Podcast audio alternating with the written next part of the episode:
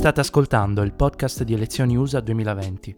Sono Gianluca Lo Nostro e insieme a Lorenzo Ruffino e Raffaele Di Girolamo vi accompagneremo lungo tutta la campagna elettorale per le presidenziali del 2020. Oggi vi parleremo del coronavirus e di quanto questa pandemia stia influendo sulle primarie presidenziali, ma anche di come il presidente Donald Trump sta affrontando l'emergenza.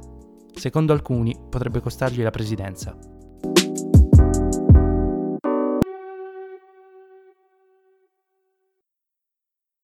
Benvenuti al primo episodio di Elezioni USA 2020. Sono Gianluca Lo Nostro, qui con me ci sono Lorenzo Ruffino e Raffaele Di Girolamo. Ragazzi, 50.000 like su Facebook, un canale Telegram da 1300 iscritti, un profilo Twitter costantemente aggiornato e un profilo Instagram. Perché un podcast?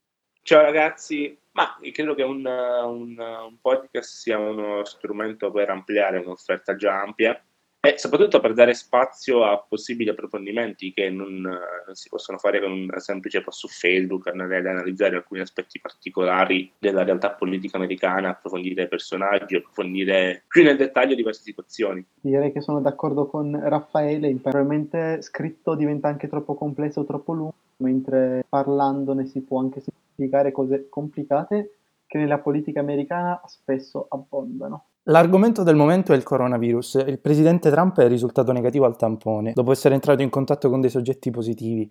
Sentiamo cosa ha detto ieri in conferenza stampa. I think what Apple did is fine. And uh... want to keep people away for a little while, just keep them away. Well, and you know, when it gets better, well, people are going and buying things, and I understand that. By the way, uh, I had my temperature taken coming into the room. So did we. you did? Good. Yes, sir. Yes. Let's compare. Do you want to compare? Did all of it. Yeah. Good. Well, we're, that means we're all looking good. Uh, I also took. I also took the test last night. Yeah. And I decided I should, based on the press conference yesterday, people were asking, did I take the test? Result, I don't know, whatever it takes, a day or two days, whatever, whatever it is. They send it to a lab. Se avessi la temperatura troppo alta non sarei qui, ha detto il presidente Trump. Ragazzi, secondo voi Trump sta prendendo troppo sotto gamba l'emergenza coronavirus? Non è che forse rischia la rielezione. Eh, se per molti fino a qualche settimana fa sembrava il favorito, nonostante il suo avversario, qualunque dove, dovesse essere, ora è difficile per Trump perché la sanità, che è sempre stata un argomento importante per gli elettori, più dell'economia di recente, anche se Sanders non dovesse vincere le primarie democratiche, sarebbe un problema per Trump difendere il sistema allo status quo? Secondo me abbiamo due... è su due piani la situazione. Da una parte sicuramente Trump lo negava addirittura, però diciamo la sottovalutazione è stata generale. A questo punto dipenderà molto come evolve. Cioè un conto è se riescono a limitare poi stile Corea, un conto è se diventa situazione Lombardia. Da lì c'è la differenza abissale. Un conto sono un po' di contagiati, un conto sono una marea di contagiati, tantissimi morti, diciamo, nessuno crede che il sistema sanitario americano possa davvero reggere un'onda simile. Inoltre c'è comunque il discorso economico per un presidente che ha puntato tutto sugli indici di borsa, avere la borsa che crolla un giorno sì, l'altro anche, non è proprio il massimo. Attualmente comunque Trump è, non sembra davvero in grado di gestire la situazione, ecco mentre i repubblicani democratici cercano di trovare un accordo, lui si è proclamato stato di emergenza, però fa- sarà facile poi fare campagna elettorale contro facendo vedere Trump scriveva che era un imbroglio, che l'influenza era peggio, ecco, diciamo, i democratici hanno qualsiasi, qualsiasi candidato sia, alla fine hanno la strada spianata. Se poi mai un giorno dovesse essere anche contagiato sarebbe imbarazzante. Ma io credo anche che tra l'altro non, questa cosa non la troveremo solo in America, cioè questo virus con città bloccate, eccetera, è una cosa talmente nuova che rischia un po' di stravolgere gli equilibri un po' in tutto il mondo, quindi è una cosa che rischia di, di modificare gli aspetti e in particolar modo in una realtà delicata dal punto di vista sanitario come quella americana. Io credo che Trump pagherà comunque già il fatto di averlo sottovalutato all'inizio perché è chiaro, adesso potranno essere messe misure di contenimento, già a New York ci sono, ma ci sono a livello, a livello, a livello statale, il virus sta circolando. Il virus adesso circola in America e i numeri sono bassi anche perché non, non sono stati fatti ancora tanti, tanti, tanti tamponi. Bisognerà capire, come ha detto anche Lorenzo, come, come evolverà la situazione, cioè se, perché paradossalmente potrebbe anche rivelarsi un po' una, una, spinta in più nel caso Trump con questa nuova strategia, tamponi, controlli, eccetera, dovesse riuscire, se dovesse andare in porto questa strategia, dovesse riuscire poi a controllare il virus. Quindi fare previsioni adesso è anche un po' azzardato.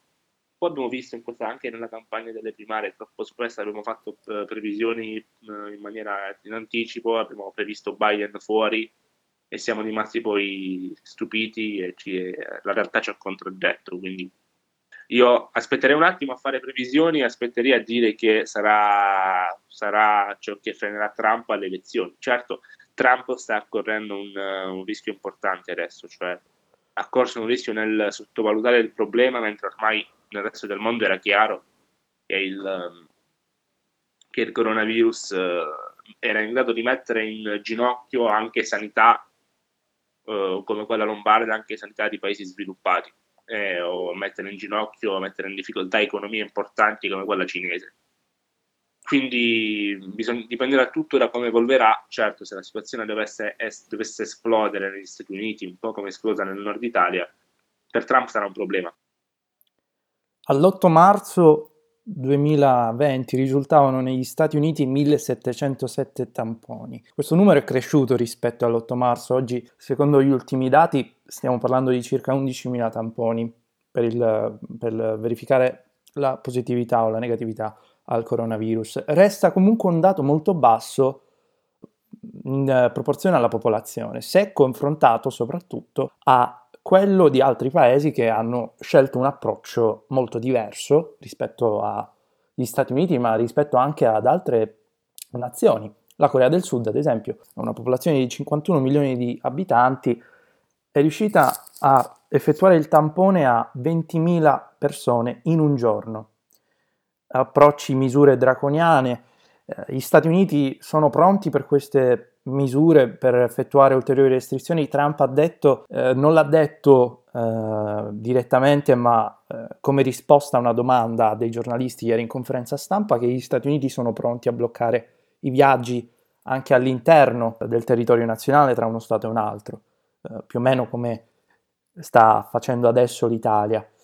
Secondo voi quanto può fare il governo federale? Quanto non ha fatto qual è la competenza dei, degli Stati membri eh, in, questa, in questa emergenza? E come pensate che si risolva la situazione, soprattutto perché, eh, come abbiamo potuto leggere nei, nei giornali, eh, c'è stato un, rallentamento dal, per quanto riguarda la distribuzione dei tamponi provenienti dai centri per la prevenzione e il controllo delle malattie, il CDC, alcuni medici, addirittura secondo il New York Times, il primo medico che ha eh, segnalato il uh, primo caso di coronavirus negli Stati Uniti ha dovuto rompere il protocollo che gli imponeva di aspettare. Il governo federale dovrebbe dare innanzitutto delle linee guida a cui attenersi e poi comunque aiutare gli stati, perché alcuni stati potrebbero non avere le risorse per fronteggiare la crisi, cioè sia risorse dal punto di vista economico, dal punto di vista medico, potrebbero non esserci abbastanza medici, fornitura di materiali e quant'altro, quindi deve essere un'azione, un'azione condivisa tra governi e Stato fe- e governo fe- tra governi statali e governo federale, che deve avere un ruolo, anche lì però il ruolo può averlo anche ad esempio se i democratici repubblicani trovano un accordo al congresso per approvare qualche legge, per approvare una legge. Attualmente dovrebbe esserci un mezzo accordo, ad esempio, sui fondi per l'assicurazione per chi ha perso il lavoro, maggiori fondi per i food stamp, che sono gli aiuti per, chi ne, per acquistare il cibo o i tamponi gratuiti in qualche modo, perché attualmente comunque il problema sono i tamponi e il fatto che costano, te lo paghi, poi il, ti rimborsano i soldi, però è tutto molto complicato, quindi semplificare anche la ricerca positivi è fondamentale. Comunque con... No, realtà, città come quelle californiane o a New York diventa anche complicato limitare il virus, quindi prima partono e meglio ecco, più aspettano e più diventerà tutto molto complicato. Anche perché poi parliamo di un problema grave che si trova negli Stati Uniti e che è la densità abitativa. Cioè, nel senso, se il virus si diffonde in, in città come New York, dove la densità, dove la popolazione vive comunque a contatto, a stretto contatto e dove c'è un flusso di persone enorme ogni giorno, quindi più persone ci sono, più persone sono potenzialmente infette, diventa anche un, un problema controllarle. In realtà io vedo che tutto il mondo si sta cercando di usare una strategia nazionale unica per il contenimento del virus. Anche, la, anche in Spagna, ultimo caso, uno stato dove i regionalismi sono comunque forti, eh, Sanchez si è arrogato appunto il diritto di, di, governo di decidere sul virus, ma anche in Italia cioè, abbiamo visto una, una centralizzazione del, del, potere sul virus. Farlo comunque in uno stato ampio come, come l'America è difficile e complesso, eh, però è chiaro che andando ciascuno in ordine sparso si rischia solo di creare situazioni diverse e confusioni diverse. Eh, credo che adesso anche limitare i trasporti da uno stato all'altro, anche all'interno, possa servire a poco per un semplice motivo, per il semplice motivo che il virus circola già, che tanta gente circola ma non lo sa, io tanta gente ha il virus ma non lo sa, io credo che non sono un, un esperto virologo, però eh, andando ad analizzare, andando a leggere le opinioni del, del, della gente, la soluzione italiana sia più quella coreana facendo tanti tamponi, eh, sia, sia, forse l'unica soluzione che adesso c'è in attesa di un vaccino, in attesa di una cura per fermare il virus, quindi bloccare, bloccare uno Stato, bloccare, bloccare tutto e evitare che il virus circoli. Certo, questo può essere anche qui un'arma a doppio taglio per Trump perché Trump sta giocando molto sul, sull'economia, sul, sulla crescita dell'occupazione, preparando le, preparando le,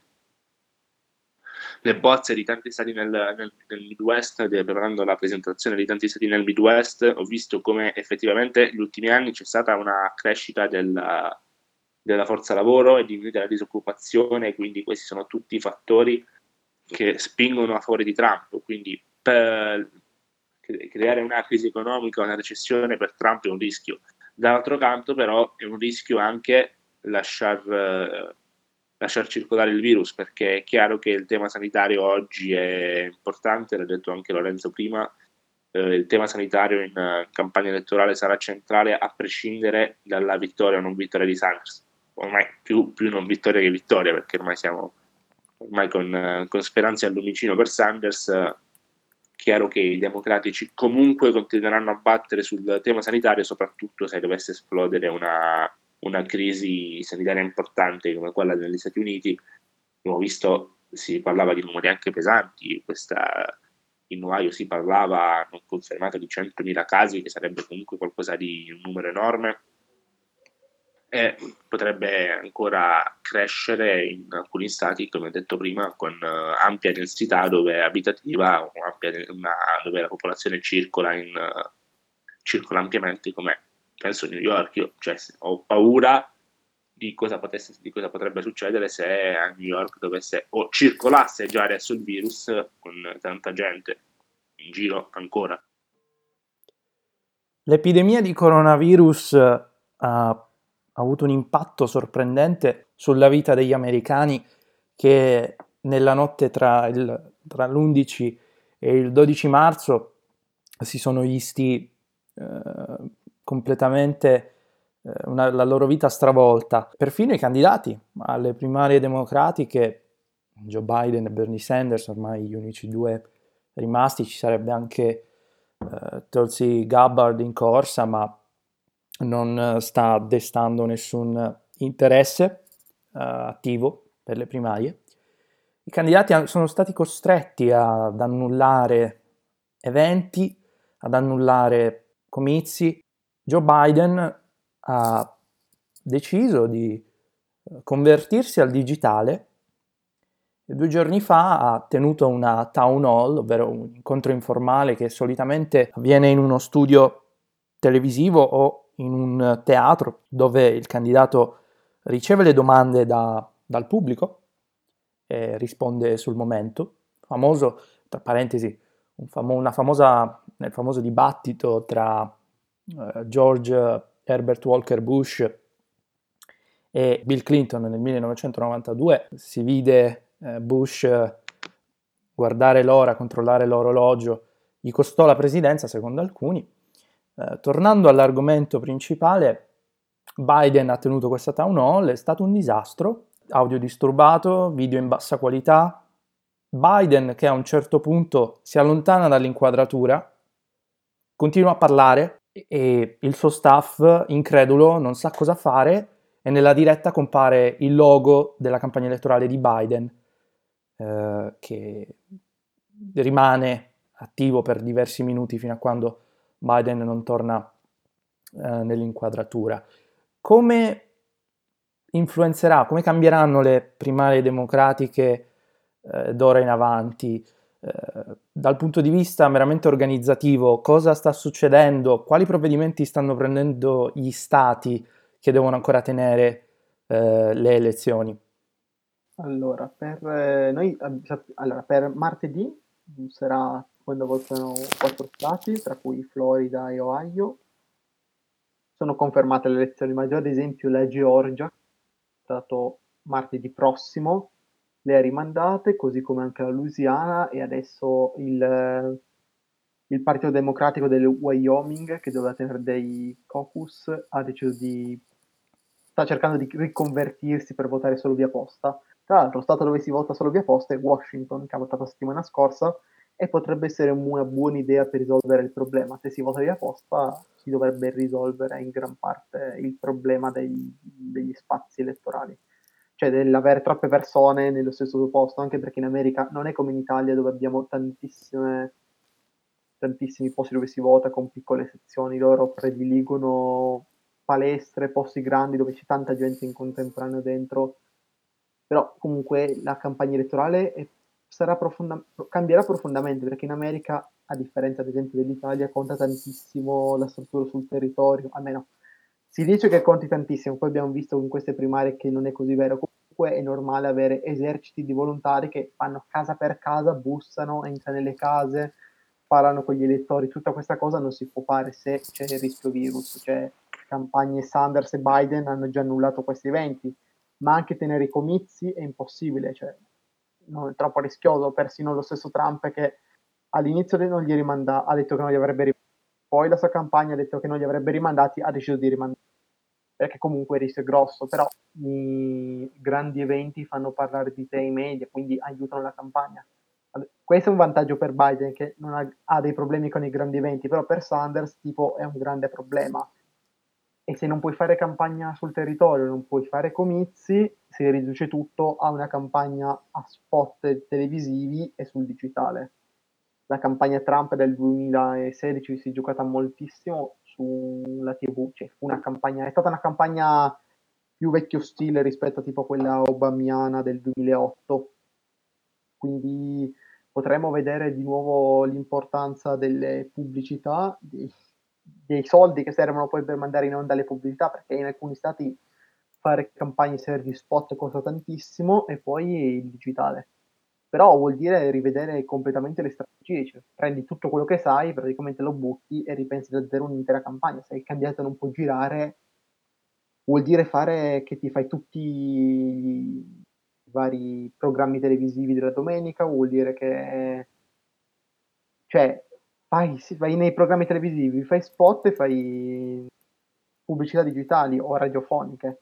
Però vuol dire davvero ripensare alla campagna e si entra in un territorio sconosciuto in cui anche i classici, eh, quegli bravi consiglieri potrebbero non sapere esattamente come impostarla e dei risultati imprevedibili, perché sappiamo ad esempio che porterà il voto alle persone non è semplice, ma grande un grande sforzo, normalmente passi mesi prima a convincere gli elettori passando di casa in casa che devono andare a votare, poi il giorno delle elezioni vai, li prendi, li porti al voto, ma se questo non puoi farlo si complica tutto molto, quindi diciamo è sicuramente interessante da vedere come i candidati si riorganizzeranno. Poi non c'è solo a livello presidenziale, abbiamo a livello di Senato, governatori, campagne locali, deputati, cioè la campagna elettorale, noi pensiamo solo a quella tra i presidenti, ma in America la campagna elettorale a qualsiasi livello è costante, cioè si vota anche per eh, tipo i sceriffi, per i giudici delle corte supremi, supreme e via così.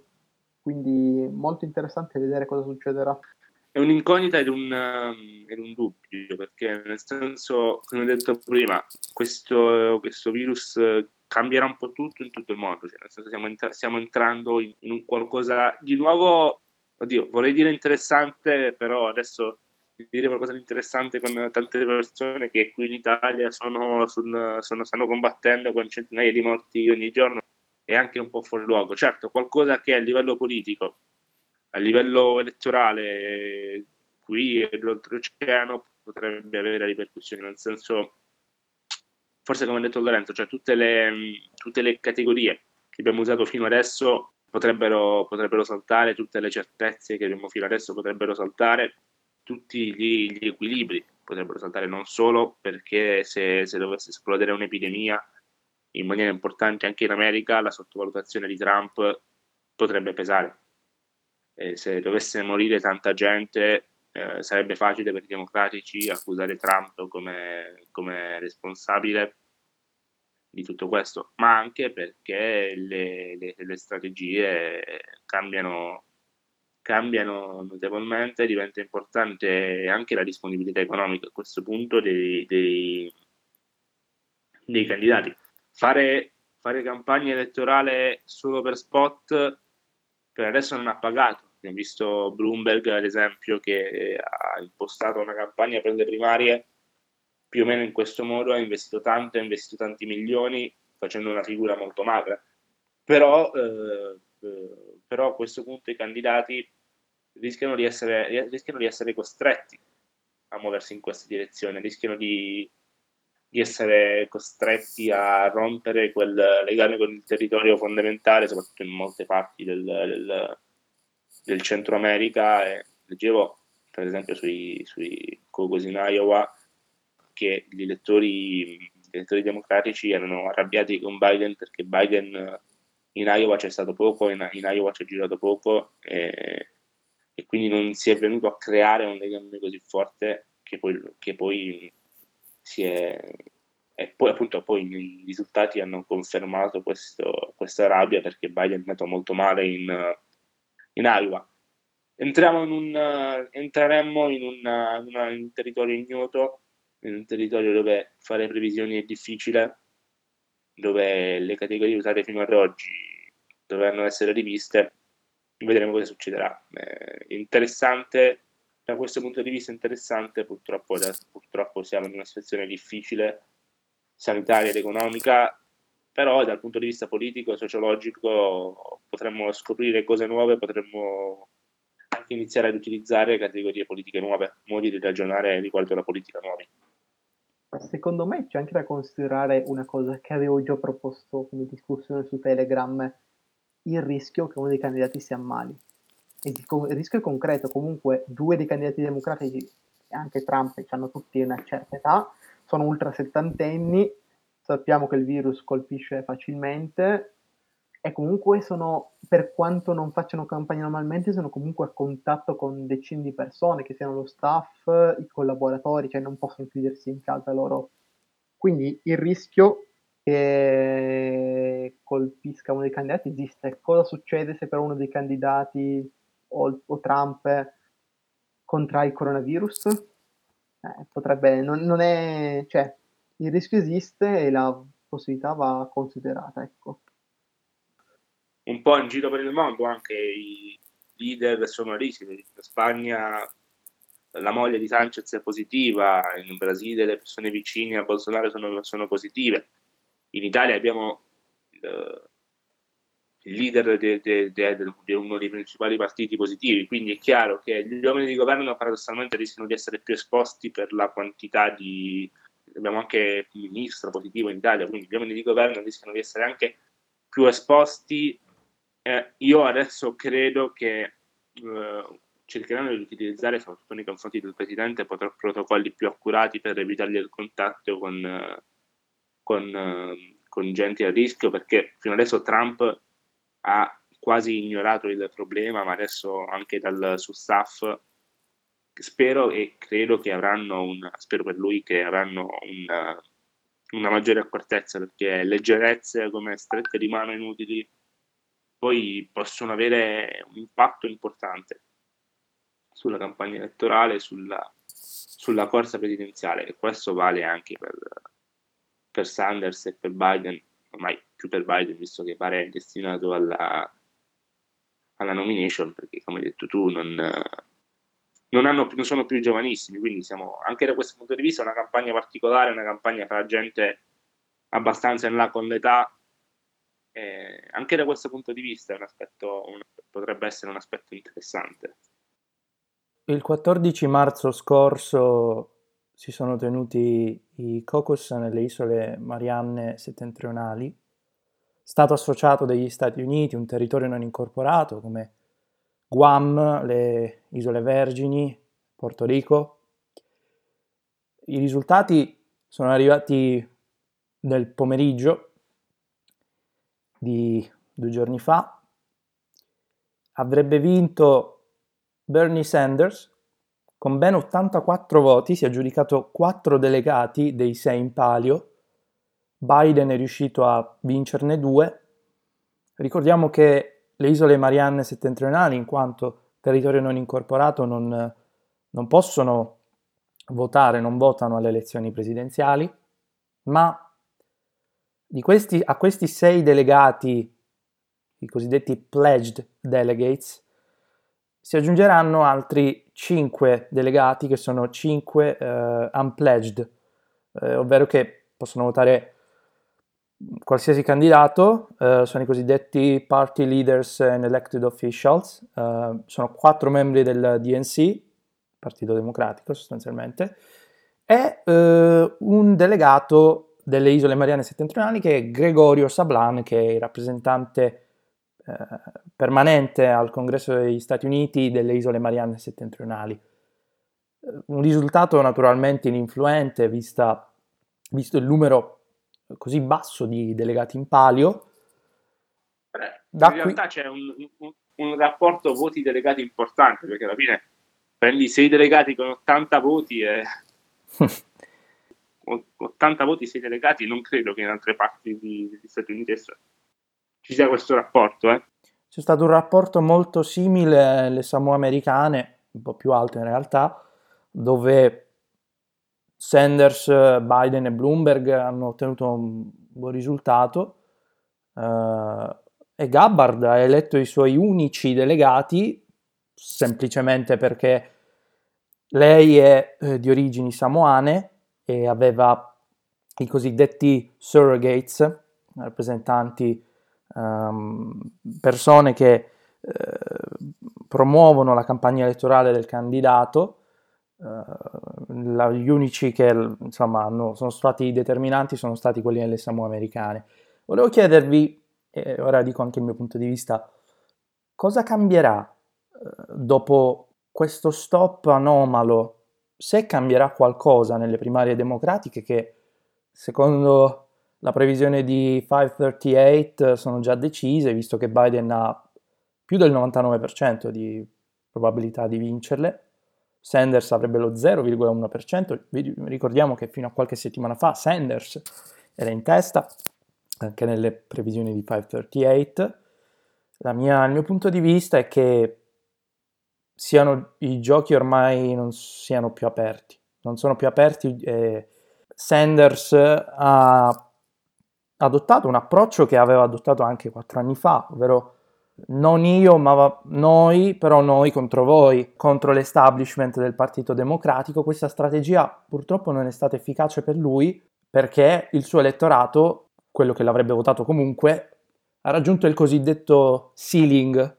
Eh, negli Stati Uniti si usa questo termine per indicare eh, il massimo che qualcuno può raggiungere. Sanders ha raggiunto il suo ceiling e doveva puntare il suo obiettivo, il suo scopo era quello, doveva puntare a tutti gli elettori democratici, perché sono anche quelli che possono o non possono, a seconda dell'elezione, perché ogni elezione fa testo a sé, svoltare un'elezione, possono deciderla.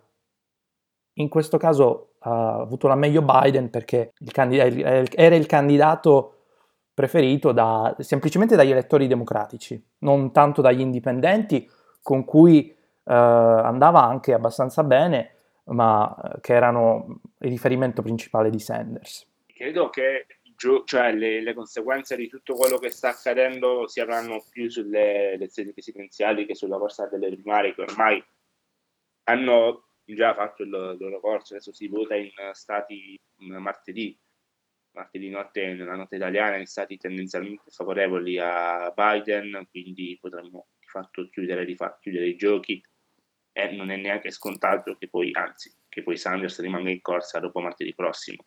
Eh, io ho visto anche un Sanders, mi è parso di vedere anche un po' più disposto a collaborare per battere Trump perché per i democratici adesso hanno dimostrato anche il, l'ha dimostrato anche il voto, la priorità è battere Donald Trump, la priorità è vincere le, le, elezioni, le elezioni, di novembre.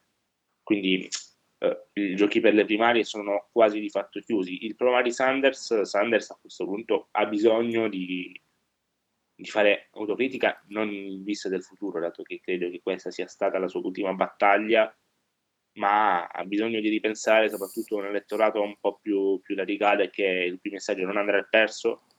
Eh, credo che qualcuno, forse Ocasio Cortez, qualcun altro, eh, eh, cercherà di ereditare questa fetta di elettorato di Sanders, ma in ogni caso il Partito Democratico dovrà fare i conti con Sanders, dovrà fare i conti con le istanze di Sanders, dovrà fare i conti con il messaggio di Sanders da qui alle prossime settimane non, uh, non si potrà più far finta di nulla, però c'è bisogno di un'autocritica perché Sanders non ha sfondato. È evidente che oltre il suo elettorato non, uh, non è riuscito a, fare breccia per... Uh, se è stato in testa, è stato come favorito, è stato soprattutto perché il, il campo moderato appariva fragile e nessun elettore moderato appariva in grado di di, di, di, di, essere un vincente. Non dimentichiamo poi, tra l'altro, che nei sondaggi Biden è stato quasi sempre in testa, Biden è stato considerato il frontrunner per mesi e fino a poco prima del voto Biden era avanti nei sondaggi. C'è stato un crollo inaspettato in, in Iowa e New Hampshire che, ha fatto, che, ha fatto, che, che ne ha minato l'immagine, ma è bastato vincere poi eh, bene in uno stato dove il suo elettorato, dove c'era un elettorato più vicino a lui, un elettorato afroamericano, un elettorato più conservatore, per, per rilanciare l'immagine e probabilmente a Biden, che era già forse il più apprezzato, serviva solo quello, serviva, serviva avere una spinta, serviva migliorare la sua immagine, poi eh, la strada era, era spianata perché l'elettorato, la maggior parte dell'elettorato del Partito Democratico voleva un candidato moderato. A torto a ragione pensa oggi che un candidato moderato sia più adatto per, per battere Donald Trump.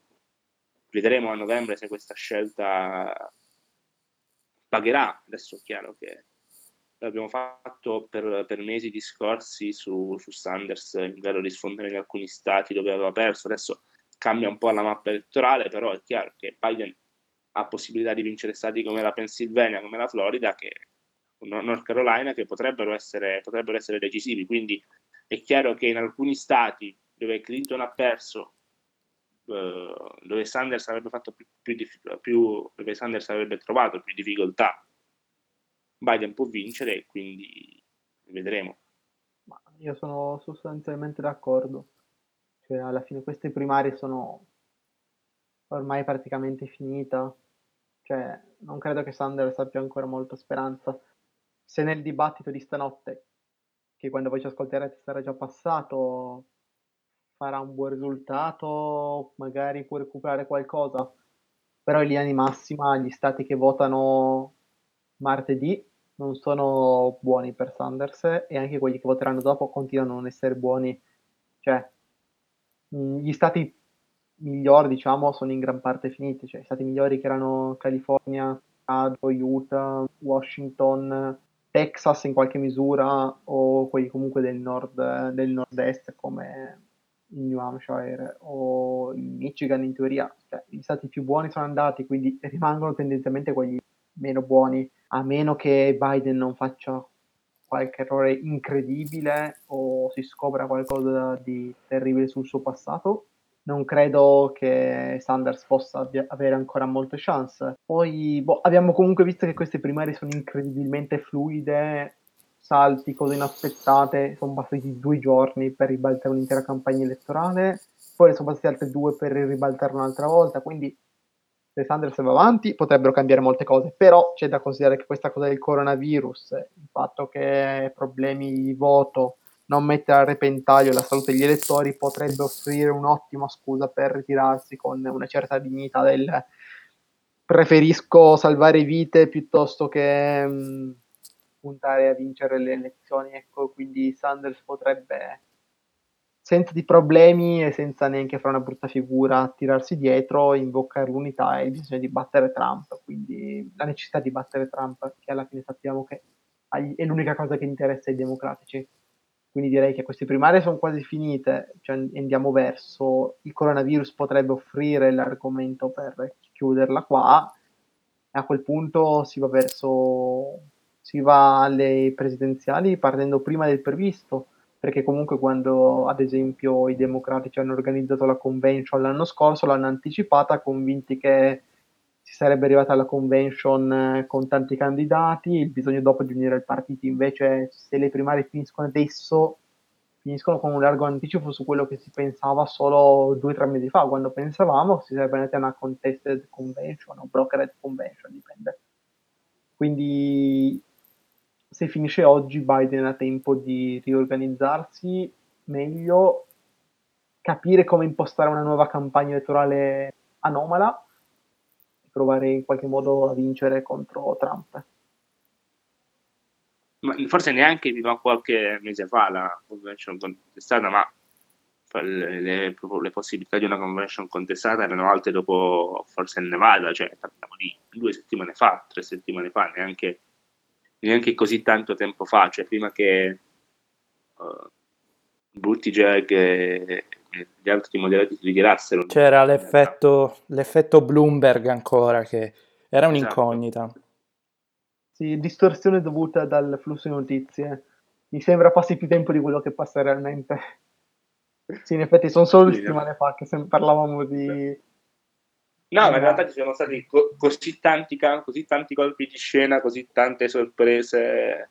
Io personalmente non ci avrei più scommesso un euro su Biden, per esempio, dopo, dopo il New Hampshire, dopo un, dopo un tracollo così ampio, dopo, una, dopo un flop così importante. Quindi sono state tante sorprese, una dopo l'altra. Sono, sono, stati messi in Peccato discussione.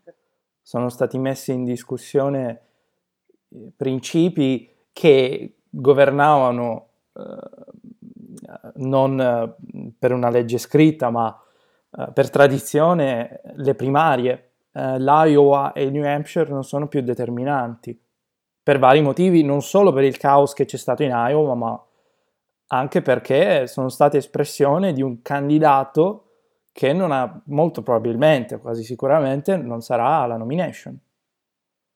No, ma io ricordo anche l'effetto Buttigieg dopo, dopo, le, dopo le rimane in Iowa, se, se ne è parlato tanto, si è, si è, discusso di lui come potenziale sorpresa, ma il suo effetto si è sgonfiato nel giro di mm, dieci giorni, di una settimana. È stato tutto un, un rimettere in discussione logiche, un rimettere in discussione vince le percentuali sul, sulla vittoria in Iowa e la vittoria poi della campagna delle primarie non so quante altre volte ci sia stato che chi ha vinto poi in Iowa sia sparito dopo una settimana dalla, dalla corsa. Quindi fra quattro anni, vediamo fra quattro anni cosa alle primarie 2000, 2024 cosa succede.